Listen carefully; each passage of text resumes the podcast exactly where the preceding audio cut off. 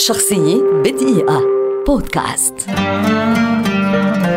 سلمى حايك. ممثلة ومنتجة مكسيكية أمريكية من أصول لبنانية ولدت عام 1966 وتعد واحدة من ألمع نجمات هوليوود في العقود الثلاثة الأخيرة. في طفولتها شاهدت فيلم Willy Wonka and the Chocolate Factory الذي كان ملهمها لتصبح ممثلة مشهورة وشعرت بأنها جاهزة لدخول عالم السينما بعد دخولها جامعة إيبرو أمريكانا الخاصة في مدينة مكسيكو. أول أدوار سلمى حايك كممثلة كان في المسلسل المكسيكي تيريسا وبعد قدومها إلى هوليوود مثلت أمام الممثل الإسباني الشهير أنطونيو بانديراس في فيلم Desperado ثم تبع ذلك أدوار مختلفة في عدة أفلام منها Fools Rush In و Wild Wild West وكررت دورها من فيلم Desperado في الفيلم الدرامي Once Upon a Time in Mexico وفي وقت لاحق افتتحت سلمى حايك شركتها الخاصة للإنتاج واسمها فينتانا روسا ظهرت موهبتها الكوميدية في فيلم Grown Ups الذي صدر عام 2010 من بطولة الممثل الأمريكي آدم ساندلر كما قامت بأداء صوتي لافت في فيلم الرسوم المتحركة Puss in Boots بالإضافة إلى أدائها أدوار مميزة في عدد من الأفلام الأخرى الناجحة مثل From Dusk Till Dawn The Hitman's Bodyguard وإيفرلي دون أن ننسى فيلم فريدا الذي صدر عام 2002 ويعد أبرز أفلامها على الإطلاق وقد مكنها من الترشح لجائزتي الأوسكار والجولدن جلوب كأفضل ممثلة كما فازت خلال مسيرتها المهنية